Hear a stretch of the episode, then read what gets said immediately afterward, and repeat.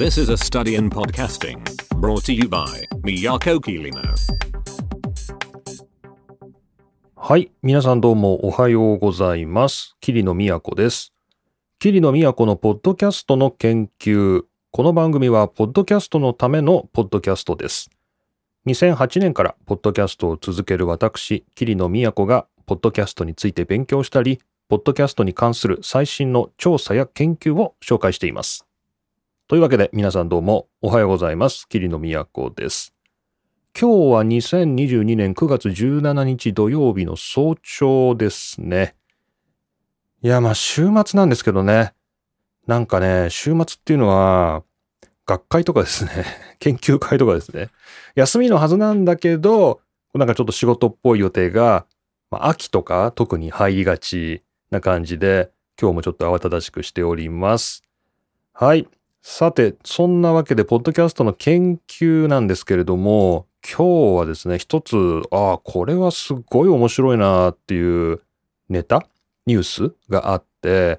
ちょっとこれを中心にお話ししようかなと思います。えー一体、ポッドキャストのカテゴリーで、えーどこがですね、混み合ってて、どこが空いてるかっていうですね、そういう、えー調査がありまして、あ、なんかすごい意外なところもあるし、これからポッドキャストをやるっていう人はこれものすごく参考になったり、今やっている人にもなんかこう、ちょっと救いになるんじゃないかなと思いまして、こちらのですね、英語圏のニュースですけど、また紹介していきたいと思います。はい。というわけで、まあ、ひとまずじゃあ、これでオープニングトークということで、本編に入りたいと思います。桐野都のポッドキャストの研究第51回目よろしくお願いします。はい。えーと、こちらのニュースですね。こちら、アンプリファイメディアの2022年9月14日、スティーブン・ゴールドスタインの記事です。The most and the least crowded active podcast categories っていうですね、えー最も、あるいは、えーリーストなんで、えーその逆ですね。まあ、最高に、あるいは最低に、えー盛り上がってる、まあ、盛り上がってない、ポッドキャストのカテゴリーは一体どれだろうっていうですね、まあ、そんな調査です。この調査は、えっ、と、先日、ポッドキャストムーブメントっていうですね、そういうカンファレンス、まあ、本当に、まあ、会議、まあ、学会とか研究会とか、まあ、そういう類のものだと思いますけど、ポッドキャストムーブメントっていうものがありまして、まあ、そこを機にですね、今まで、まあ、どんなポッドキャストっていうのが、まあ、あって、まあ、実際のところ総数はどれぐらいなんだろうとか、まあ、これいろいろ議論があるらしいんですよね。掴む手段ってなかなかないので。で、ちょっと改めてですね、調査してみましたっていう、まあ、そんなような話がここにまとまっています。で、まずですね、全体像ですね。えっ、と、これもまた議論を呼んだそうなんですけど、こちらではですね、ポッドキャストインデックスに登録されているポッドキャスト約400万、400万番組、400万番組を、えーまあ、統計的に分析したところ、過去90日間にエピソードが制作されてリリースされているのは、なんとわずか13%。13%。400万番組登録されてるんだけど、過去90日間にエピソードがリリースされているのは13%しかないと。うん。まあ、これはなんか以前も、こんなような話あったような、なかったようなっていう感じですが、まあ、400万、まあ、その中の、まあ、約1割って考えたら、400万の1割だから、40万番組ってことですかね。まあ、それぐらいが、まあ、アクティブだと。で、過去1週間に、えーっと、リリースしたものですね。過去1週間に新しいエピソードを制作していて、かつ、えー 10, 10個以上エピソードを出していると。まあ、10個以上エピソードを出していて、かつ1週間以内に新しいエピソードを制作した番組はわずか4%であると、えーいうことを発見したと。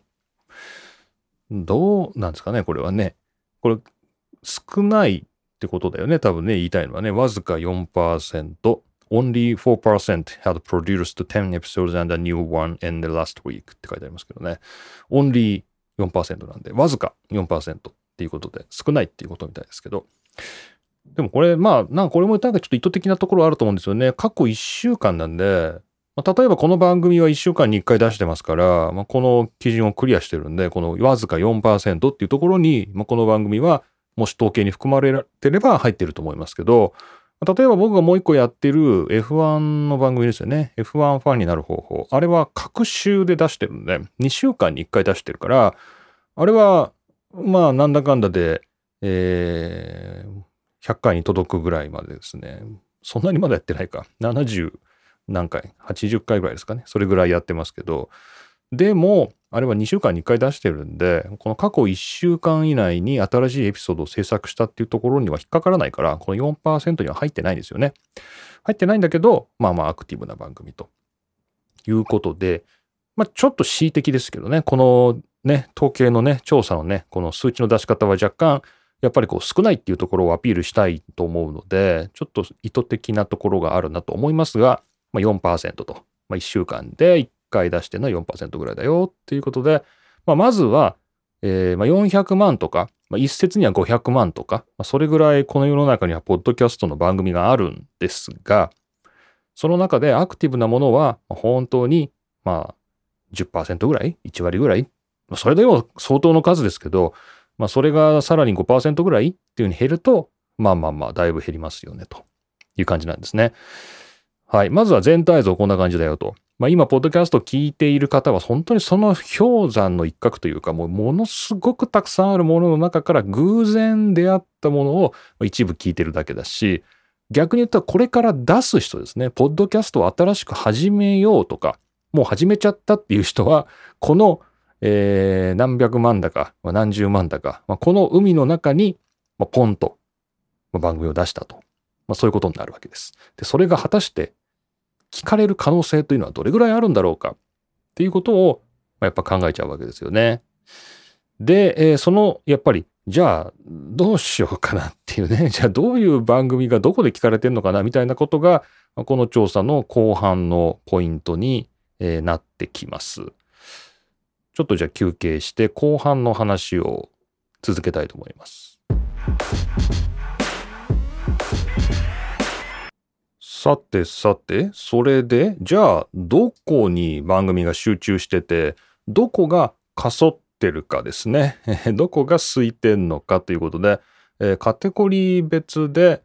えー、ポッドキャストを集計してみましたと。で、これはプライマリーカテゴリー。これは iTunes ですかね。Apple のポッドキャストのカテゴリーで、えー、主要な、えー、ジャンル分けされているもの。これに合わせて、えー、調査をしてみましたということです。で、えーと、これはどんな感じなんですかね。えー、見てみますと、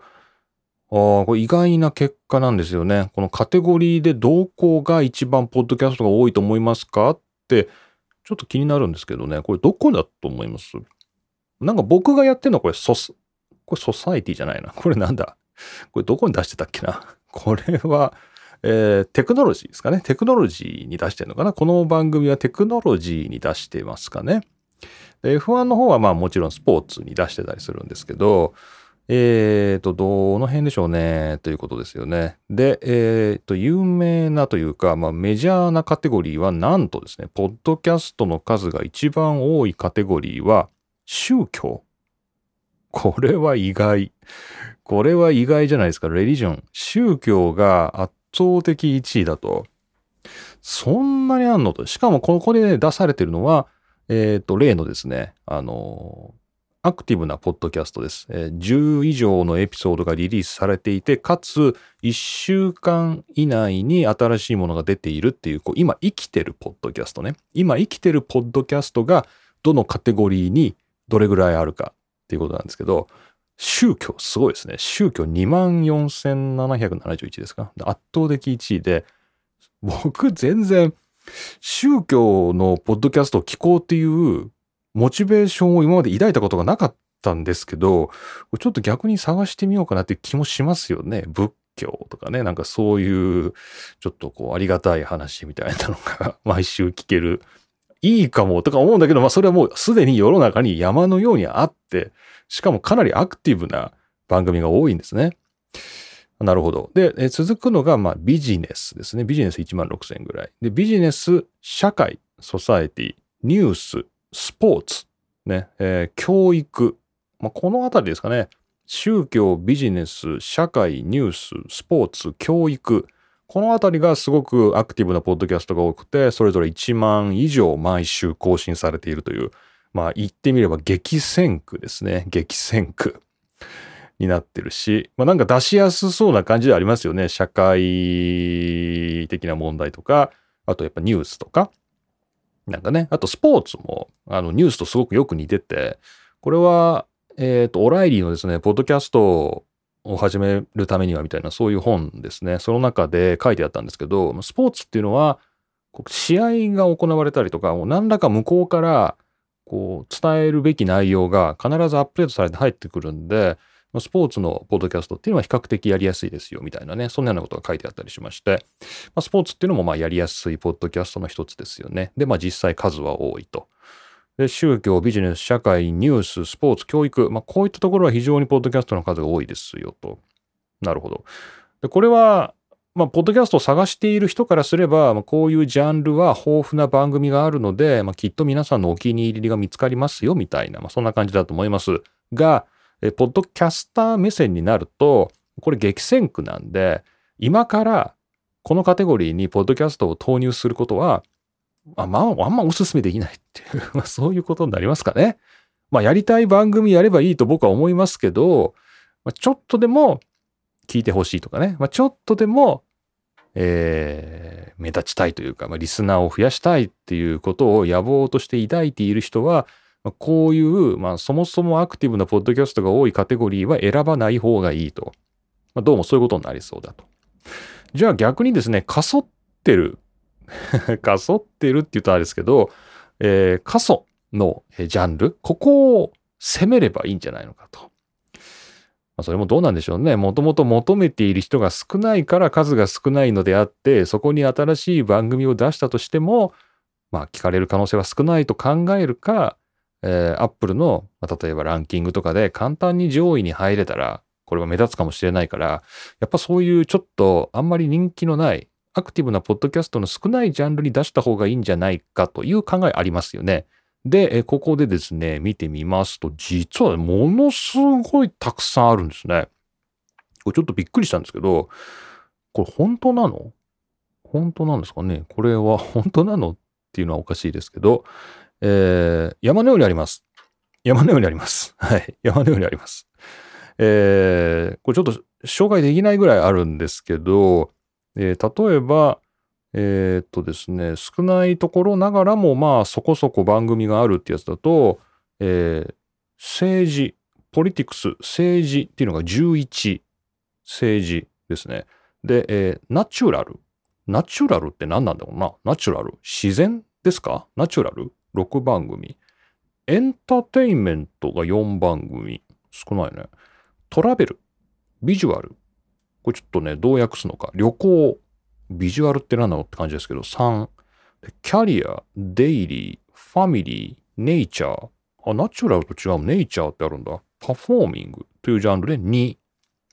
2、他、えー、そうですね、オルタナティブ、オートモティブ、自動車ですね。ベースボール。ベースボール？なんで野球だけここにあるんだろう。ブディズム。ブディズム？宗教の中で？え、仏教だけここにあるの？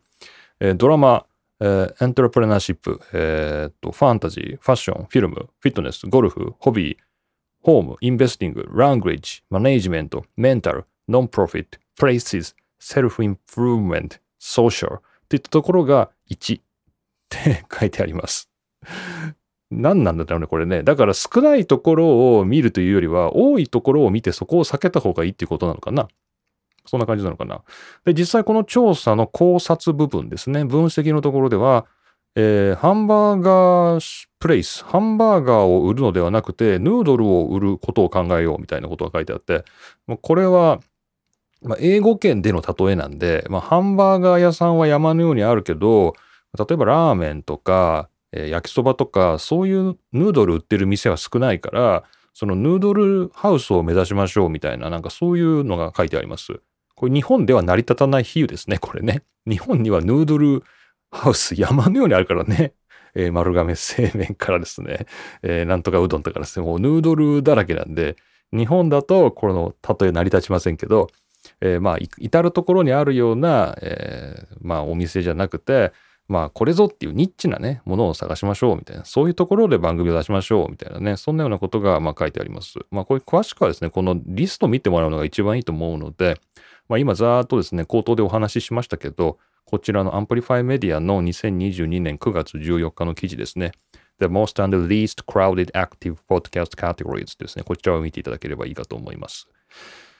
いや、それにしてもこれ結構意外な結果だよね。全然、だから、登録されているポッドキャストの数じゃなくて、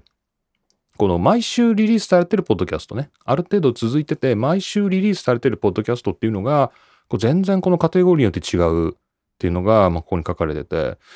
これは結構なんかね、参考になるとこありますよ。まあ、この番組はテクノロジーで出してますけど、まあ、テクノロジーっていうのは2864番組が毎週リリースされてて、まあ、仮にこの番組がこの中に入ってるとすると、この2864分の1なんですよね。2864分の1なんだよね。ところがですね、これを例えば、そうですね、エンターテイメントっていうジャンルに例えばこれをリリースしたとすると、4番組しかないんで、4番組の中の1つになれる。まあ、5番組になるのかな。っていうことになるじゃないですか。それってだいぶ違うのかなみたいなね。だから他にも例えばビジネスで番組出してる人多分すっごいたくさん多いと思うんですよ、ビジネス。でビジネスはこれ激戦区なんで16,867番組あるんですけど、例えばこれをアントレプレナーシップとかですね、まあ、もうちょっと違うサブジャンルなのかな？インベスティングとかね、マネージメントとかね、なんかそういうジャンルで出すと、ま、そういうところは本当過疎なんで、1番組ぐらいしかないので、まあ、じゃあそっちの方が聞いてもらえる、見つけてもらえる可能性が高いっていうことなのかなというですね、まあそういう、まあ戦略ですね。まあそういうものが立てられたりするのかなっていう感じがします。で、F1 に関してはもうこれスポーツとか、まあ、ちょっとスポーツだとあんまり目立たないかなとか言って、ソサイティとかね、社会とか考えたことあるんですけど、社会もスポーツもこれ激戦区で、まあ、どっちで出してもそんなに変わらんと いうことが、まあ、ここでは分かりましたので、まあ、おとなしくスポーツで出しておこうかなと。で、僕の場合、あともう一個、大学であの学生と一緒にやってる番組がありますけど、まあ、あれがですね、本当にカテゴリーがどこにしたらいいのかさっぱり分かんなくて、えー、まあ、これを見ると、まあ、少なくとも、 education みたいなとこに入れる必要は全くないっていうことがね、よくわかります。激戦区なんでね。で、まあ別に実際 education の話してないしね。えー、っと、じゃあ society、社会についてっていうと、これも激戦区なんで、まあそこにあえて投入する必要もなくて、みたいなね。じゃあ、まあもうちょっと、まあこう、そうですね。まあ、えー、まあエンターテインメントとか、なんかですね、そういうところで出した方がいいのかな、みたいなね。まあそういうですね、まあ面白い、えー、戦略が、えこの表を見てると立てられるなっていう感じがします。ちなみに今大学のやつはカルチャーっていうところかな？でかいカテゴリーではカルチャーって出してると思うんですけど、あれはカルチャーとソサエティが一緒になってんのかな？だからソサエティで出してるのか。これあんま良くないかもしれないですね。ちょっとカテゴリーの変更を大学の方では検討してみようかなっていうふうに、ちょっとこれ見て思いました。まあ皆さんもあの、カテゴリーはいつでもあれ変更できますんでね、出しているカテゴリーを変更すると、あの、反映されて、あの、プラットフォームでどこにランキングされるかっていうのが変わりますので、ちょっと検討してもいいかもしれませんね。はい。まあ、皆さん、えー、リリースされている方、カテゴリー選ぶのは、こういう選び方もあるんだよっていうのが、まあ、この調査で、まあ、分かったという感じです。はい。というわけで、えー、今日はこの2022年9月14日のアンプリファイメディア The Most and Least Crowded Active Podcast Categories というですね、番組のジャンルの過疎と、えー、激戦区について調査したもの、こちらをご紹介しました。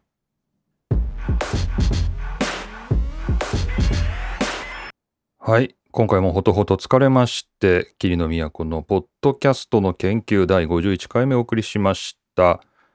今日は機材がいつもと違いまし、えー、いつもダイナミックマイクですね。もうここのとこずっとダイナミックマイクを使っていましたが、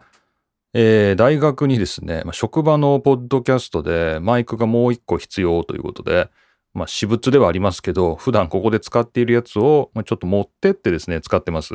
で、それをまあ毎週持ってって持って帰ってきて、持ってって持って帰ってきてみたいな、そういうことをやってたんですけど、だんだんめんどくさくなってきまして、とはいえ今日も持って帰っては来てるんですけど、これもしかしたら、こう、USB 接続のコンデンサーマイクを久しぶりに使ってみれば、まあ、なんかこれでうまくいくなら、自宅はこれでいいんじゃないみたいなね、なんかそういう手抜き心が出てきまして、今まではこう USB 接続するマッキーのミキサーですね。ミキサー。これのマイクプリアンプがすごくいいので、えーまあ、ミキサー。これにダイナミックマイク、手話のやつ、つないで録音してたんですけど、それ丸ごと職場に持ってってる、持って帰って持ってきて持って帰って持ってきてってことやってるんで、まあ、めんどくさいなと思って、じゃあこの USB 接続でもう本当にこれだけで完結してる USB のマイク、まあ、これ使っちゃったらいいかなと思って久しぶりに引っ張り出してきて使ってますけど、意外といいですね。意外といいですね。今まで多分使い方が良くなかったのかなって感じで、ちょっと改めてしっかりマニュアルとか、えー、使用状況を説明しているようなブログとかちょっと見て、まあ、どういうふうにこうモニターすればいいのかとかね、モニターがやっぱ一番ネックだったんで、こう自分が話している内容をどれぐらいこうヘッドホンでですね、クリアにかつ十分な音量で取れるえー、っと、モニターできるかっていうことがすごく課題だったんですけど、それが今日すごくうまくいってて、あこれなら全然これでいいなっていうね、なんかそんな風に思ってます。こちらはちなみに、まあこれも USB のですね、マイクとはいえ非常に高価なもので、これは、えー、ハイプマイクのやつですかね。ハイプマイクの、なんか3万円ぐらいするようなやつだと思うんですけど、まあ、だいぶ前にビッグカメラのポイントで買いましたけどね 懐かしいって感じですが、はい。まあ、これ、これで、まあ、ちょっとしばらく撮ってみるかもしれません。というわけで、えー、今回も桐野都がいつものようにお送りしました。またじゃあ次回お会いしましょう。